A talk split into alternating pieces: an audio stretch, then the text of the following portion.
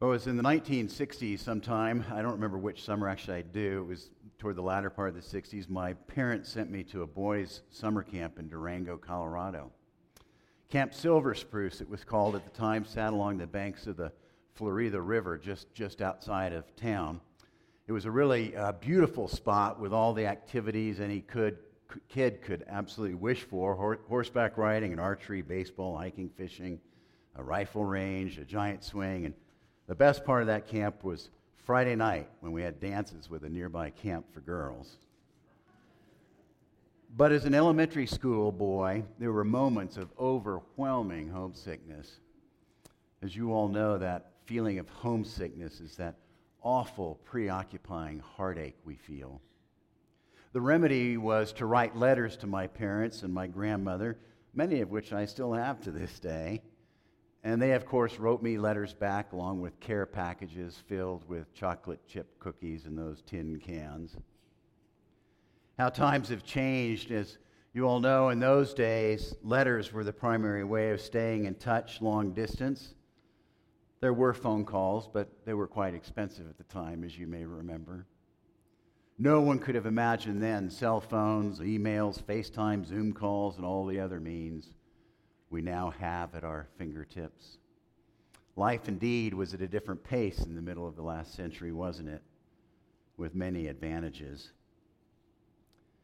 Well, as I've pondered the pace of life of the past, I thought about my parents once again and their generation, and I'm glad I had a chance to share with them some of what life used to be like for several decades before things changed. But as I was thinking about my parents this week, another memory crept into my mind. A memory I haven't thought about for a long time. It's not a memory I lived, but it's a memory that they shared with me. It was August 1943. It was a hot summer day in the West Texas town of El Paso. The Gothic structure of St. Clement's Episcopal Church baked in the summer sun. In the late afternoon, my parents, Marty and Peter, walked up the aisle to make their vows, vows they kept for 56 years until my dad died. They were surrounded by close friends and loving family members and others who had yet to go off to war. Well, following the wedding and a, and a party after the wedding, my parents headed by train to northern New Mexico to a place called Ghost Ranch for a honeymoon. It's a special place in remote Georgia O'Keeffe country. They knew when they arrived they had 48 hours to be together. My dad was going to ship out and join the Allied forces in Europe. Little did he know that weekend they spent together that bloody Omaha Beach awaited him in the not too distant future on D Day. Well, years later, my mom, who is long gone, wrote a poem about that time. And here's some excerpts I want to share with you today. My mom wrote about that weekend. So tender were we then too young to know that pine scent cannot last, the mountain streams run dry, and even bluebirds or blue jays die. Beneath our breath, we hummed love songs and counted on starshine to overcome the present threat of death. War left us quite alone. We heard no whine of distant bombs, but listened to the wind that brought the desert near the scent of rain. Our very innocence protected us from pain, unmindful of the beach to come. While that weekend was short and beautiful, it was a weekend that my parents talked about often throughout their lives as a beautiful yet poignant, poignant, painful, scary, joyous, wonderful, terrible time all those feelings at once. Our reading today is from the book of Exodus, and in it we encounter this fellow named Moses. And Moses, as we know, was born at a very difficult time in Egypt. The fellow, the Pharaoh, the ruler at the time in those days, engaged in what we would call ethnic cleansing. He ordered that when a Hebrew baby boy was born, that the involved midwife should kill the child with no United Nations around or news outlets to challenge the Egyptian government, fear spread throughout the land. And it was during this brutal genocide, which is what it was, that Moses was born. And when he was born, his mother placed him in a basket, giving him up along the banks of the Nile River, hoping that it would save him. And because she took the hard path of being willing to give up her child and the tough choice she made, Moses survived. Can you imagine giving up your child? Well, after childhood, as we know, Moses grows up, and when he was an adult one day, he saw a fight going on between a fellow Hebrew and an Egyptian, and he intervenes, and in cold blood, he kills the Egyptian. And Moses runs away, and he goes right to the top of the Egyptian most wanted list. And he goes into hiding. And years pass, and while Moses is still hiding, he gets married, and he begins a family, and he starts working as a shepherd in a place called Midian. And it's there while working as a shepherd that Moses sees something that changes the course of his entire life. He sees a burning bush. Not an ordinary burning bush. Not that there is an ordinary burning bush. The burning bush burns, but the fire does not consume it. And a voice comes out of the bush. And when Moses walks toward the bush, he hears the voice of God. And stunned, Moses listens carefully. And God tells Moses that he knows that the Hebrew people are suffering and that he's going to do something about it. He wants to liberate the people. And then God tells Moses, and it is you who's going to do this for me. And while Moses certainly is pleased to hear that God wants to liberate his fellow Hebrews from their torment in Egypt, he's not happy at all that God wants to use him to do it. And if you read just past today's reading, Moses gives God reason after reason after reason as to why he's a terrible choice to accomplish the task. Moses says, Who am I? I'm just a shepherd. Who am I to lead my people? Then Moses thinks for a minute. He says, Okay, God, suppose I agree to go. What, what shall I tell him about who, who, who sent me?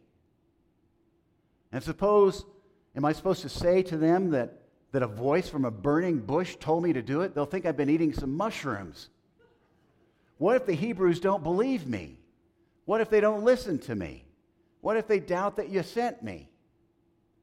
And, and God, you, you, you, no, no, no, no, no, no, no, no, that I stutter. I can't talk right. My tongue doesn't work. I'm not an eloquent speaker. I have trouble coming up with the right words to say. And then finally, Moses says, God, send someone else, please. Yet, as the story goes, Moses finally agrees to do it. He makes the tough choice to do what God asks him to do, even though it means that Moses is going to end up in some really rough places. And if you look at the rest of the story, Moses' entire life illustrates that sometimes the right path is the hard path. But the story about Moses is not just a story about Moses, it's a story about God. It's a story about God's commitment to Moses. It's a story about God's promises and assurances to Moses in the midst of time of tough choices and rough places. And here, I'd like to take a look for just a moment at some of Moses' concerns and what God says in response to what Moses' specific worries are. Moses says, God, I'm a nobody. Who am I to do this? And God says, You may feel all alone in this, but you are not. I am with you. I am with you always, all the way. You will never be without me. Moses says, God, people are going to think I'm nuts. They're going to question me. And God replies, Moses, always remember that it's not about whether you take the easy or the hard path. It's about following me on the path that I show you. Moses says, God, how can I do this? What if the people don't want to follow me? What if they don't believe me? And God replies, Moses, let your worries go. Trust me. Put your faith in me. Rely on me. I will not let you down. Moses says, God, I can't talk right. I stutter. I can't speak. And God says, Moses, it's not about your limitations. It's not about your frailties or weaknesses. It's about my power and my strength to help you through. Moses says, God, please someone, send someone else. I don't have what it takes. and God replies, Moses, I will always give you what you need at the moment you need it. Well, that day long ago at the burning bush, when Moses stood at a fork in the road and had to make tough choices, he was in a rough place. And God says to Moses, Trust my power. Trust that I will give you what you need when you need it. Trust that I will show you the way. Trust that I will be at your side. Trust me. I don't think the story of Moses at the burning bush is just a story about Moses. I think it's a story that continues in your life and my life to this day. You see, I believe that the commitments and the assurances that God made to Moses are the same commitments and promises that God makes to you and to me when we are faced with tough choices or in the midst of dealing with rough places. In your life right now, today, are there some tough decisions you need to make? Are you wondering what path to take? Are you struggling with whether or not to do the right thing, even though it will be costly? Are you facing some hard choices about your future? What you should do about a relationship? Whether you should move, take a new job, or talk to that person you've needed to talk to for a long time? Are you in a tough place right now? dealing with something unexpected, unwelcome, overwhelming, or something filled with uncertainty, a life circumstance you don't want, a change you don't like that has come from nowhere, an event you never would have predicted. Well, if you, like me, are faced with tough choices or rough places, whether today or in the future, we need to remember Moses. We need to remember what God said to Moses to remember what God tells you and me right now and to all of those that we love. God reminds us through this story that God is always with us and nothing can separate us from the love of God. We need to remember that God will show us the way as we need to be shown the way, even if things seem murky or unclear or untenable. Our lives, we need to remember, are not ever about our limitations but rather about God's unbounded power always working through us. We're invited to remember that God gives us what we need when we need it, and therefore we can trust God without reservation. These are helpful mantras to say to ourselves with God's help, I will trust that God is with me no matter what. With God's help, I will trust that God will show me the way as I need it. With God's help, I will trust my life is about God's power, not my limitations. With God's help, I will trust that God will give me what I need when I need it. And with God's help, I will trust God. And to wrap up, earlier I mentioned my parents. In the last weekend they had together before my dad, dad headed off to Europe to fight. I shared some excerpts from a poem my mom wrote.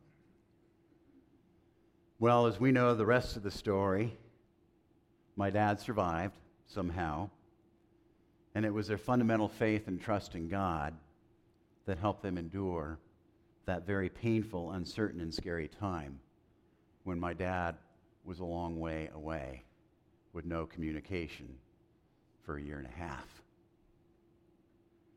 And so it reminds me that when we're in those places, when it feels like the pine scent goes away, or that the mountain streams are running dry, or that blue jays die, when bombs of pain and struggle hit us, let us remember the story of Moses and ask God to help us take that story to heart.